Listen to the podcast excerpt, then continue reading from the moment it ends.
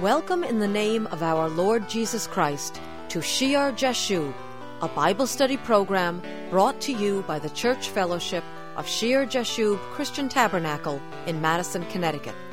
This is Patty Scalzo, and my husband, Pastor Greg Scalzo, has been teaching a study series on heavenly authority.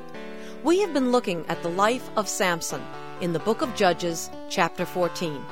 Last time we left off where the Philistines had just convinced Samson's wife to betray her husband's trust and give them the answer to the riddle that Samson had posed to them in a wager at his wedding feast. Now let's join Pastor Greg for the conclusion of his sermon.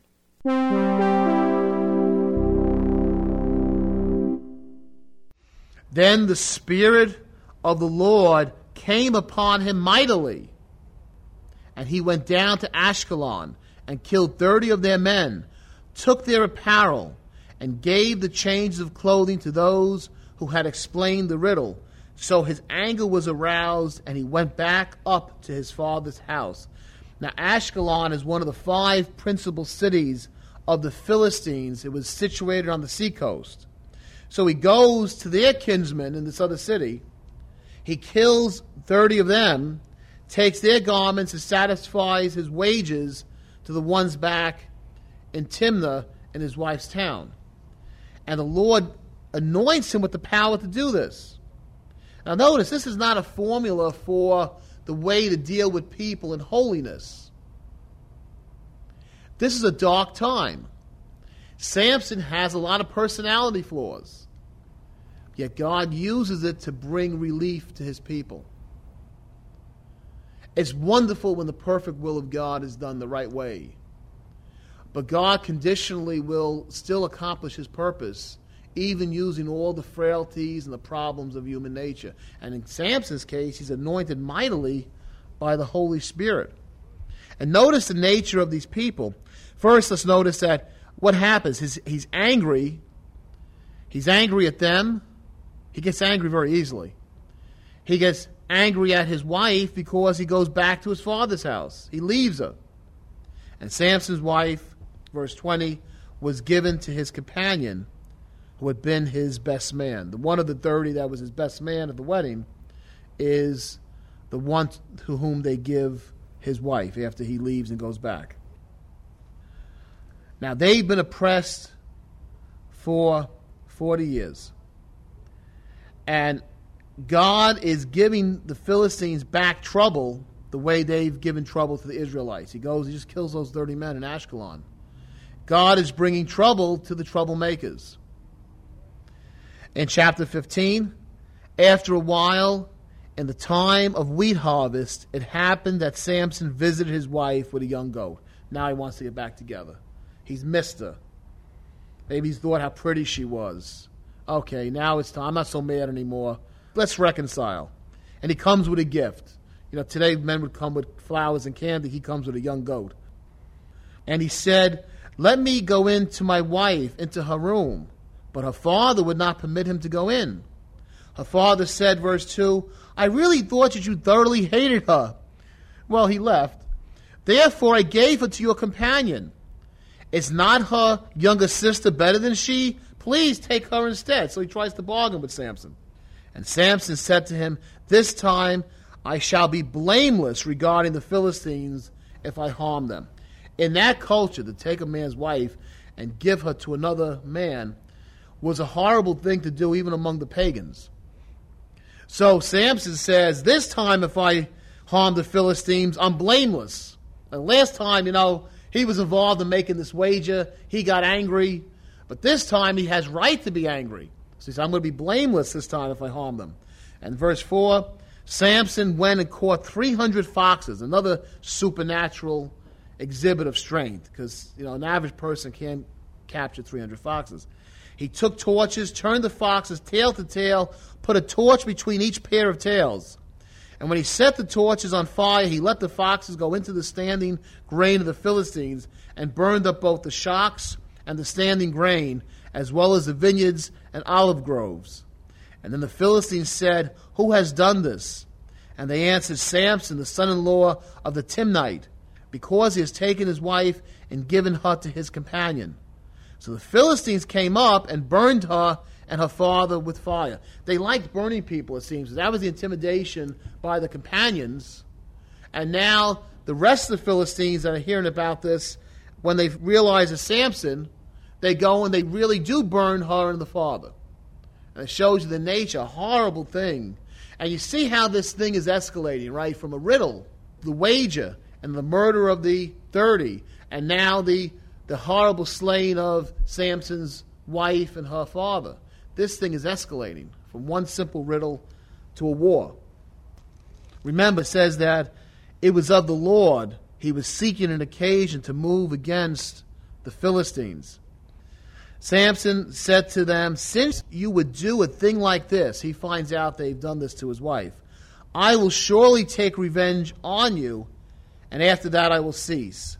So he attacked them hip and thigh with a great slaughter. That phrase, hip and thigh, means um, a particularly fierce, ferocious, vicious, violent attack with great slaughter. And then he went down and he dwelt in the cleft of the rock of Etam, the cave in West Judah. Remember, the two tribes most affected by the Philistines are the Danites, who are really overlapping the Philistines, and Judah, which is right next to them. So he goes to this cave in West Judah. And now the Philistines went up and camped in Judah. So now, in response to that, they're responding by bringing out their armies against Judah and deployed themselves against Lehi.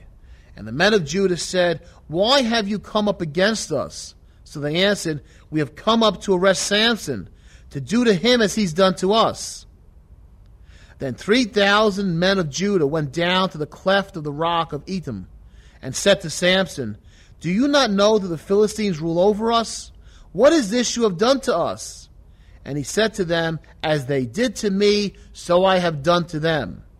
But they said to him, We have come down to arrest you that we may deliver you into the hand of the Philistines. Then Samson said to them, Swear to me that you will not kill me yourselves. So they spoke to him, saying, No, but we will tie you securely and deliver you into their hand, but we will surely not kill you. And they bound him with two new ropes and brought him up from the rock. So he doesn't want to kill his own people. He doesn't want to attack his own people. And you see here how obsequious, how timid Judah has become relative to the Philistines. And they tie him up, and when he came to Lehi, the Philistines came shouting against him. They tie him up, Judah takes their own kinsman, and they tie him up, and they hand them over to the Gentiles, bound. Okay. And so Samson obviously is a type of what would happen to Jesus. Notice how afraid they are of the Philistines. Much the same way when you read about the Sanhedrin, how fearful they are of the Romans. You know, it's good for one man to die for the whole nation. And they bind him up and they hand him over to the Gentiles. Then the Spirit of the Lord came mightily upon him. How many times? Mightily, the word is used. The Spirit of the Lord came mightily upon him. And the ropes that were on his arms became like flax that is burned with fire, and his bonds broke loose from his hands. And that word broke, literally in the Hebrew, is were melted. The bonds were melted. The heat of the Holy Spirit just melts the bonds off his hands. And he found the fresh jawbone of a donkey. He reached out his hand and took it and killed a thousand men with it. He kills a thousand men, and you see the power of the anointing of God the great power. Then Samson said, With the jawbone of a donkey, heaps upon heaps, with the jawbone of a donkey, I have slain a thousand men. And so it was, when he had finished speaking, that he threw the jawbone from his hand and called the place Ramath Lehi, which means literally jawbone height. Verse 18 Then he became very thirsty, so he cried out to the Lord and said, You have given this great deliverance by the hand of your servant, and now shall I die of thirst and fall into the hands of the uncircumcised? Notice how he believes in God. He calls out to the Lord to help him. So God split the hollow place that is Lehi, and water came out. And he drank, and his spirit returned, and he revived. Therefore he called its name En Hakkore, which is in Lehi this day. It means spring of the caller. And he judged Israel 20 years in the days of the Philistines. So he led them for 20 years then as a judge after this victory. For all his problems, he knows to call in the name of the Lord. He calls on Yahweh, Yahweh delivers him. And we'll continue to see next time what happens, Lord willing, to Samson. Notice the mistake to say, well, we would need a Messiah to deliver us from the hands of the Romans at the time of Jesus. That's really one of the great separations in Judaism, right? Because many of the Israelites were looking for Messiah to be a deliverer in power, for the mighty power of God to come upon Messiah to deliver them from the Romans. They could not understand their other companions, the other Jews, that said, no, Jesus is the Messiah, because Jesus did not go after the Romans with the power of Samson. The mistake is that God does not need a holy one, a holy one of Israel, the holy one of Israel, to deliver the Israelites from the Egyptians, from the Babylonians, from the people in Jericho, from the Philistines. God can use a Samson to do that. God can take a Samson, a frail human being, and anoint that frail human being and bring victory for Israel against her enemies. He's done so over and over in, in history. Rather, when Messiah comes, he must be a Passover lamb. That's the opposite of what you think about with Samson, right? Here's Samson powerful, but Messiah comes, he comes humbly to be the sacrifice that would solve the problem of the sins of Samson and of Moses and of David and of you and I. Messiah needed to suffer to bring the victory. Any Samson could take a jawbone of a donkey. God can anoint them and slay a physical enemy like the Philistines or like Rome. But only one, only one could be the Passover lamb. And while on earth we see Jesus on the cross, in the heavenlies, what he did by not sinning all those 30 plus years, even to death on a cross, brought a spiritual victory. You can see almost as Samson's taking that jawbone and is slaying all those Philistines by Jesus being obedient unto death, by being the holy and pure substitute for our sins here on earth. He was slain and destroying all the power of the demons and the devil that they have over the human race. Multitude, minions of Satan's kingdom were destroyed in that moment of what we might perceive as weakness. As our great warrior takes and melts away the bonds that hold us captive. He melts away the bonds of sin and of sickness and of the enemy's chains around the human race and melted away in that moment on the cross. And indeed, Jesus is the great warrior that sets us free. Thank you for listening. If you have any questions, please write to us at Shear Jashub, S H E A R J A S H U B, P.O. Box 518, Branford, Connecticut 06405. Please join us again for our next broadcast of Shear Jashub.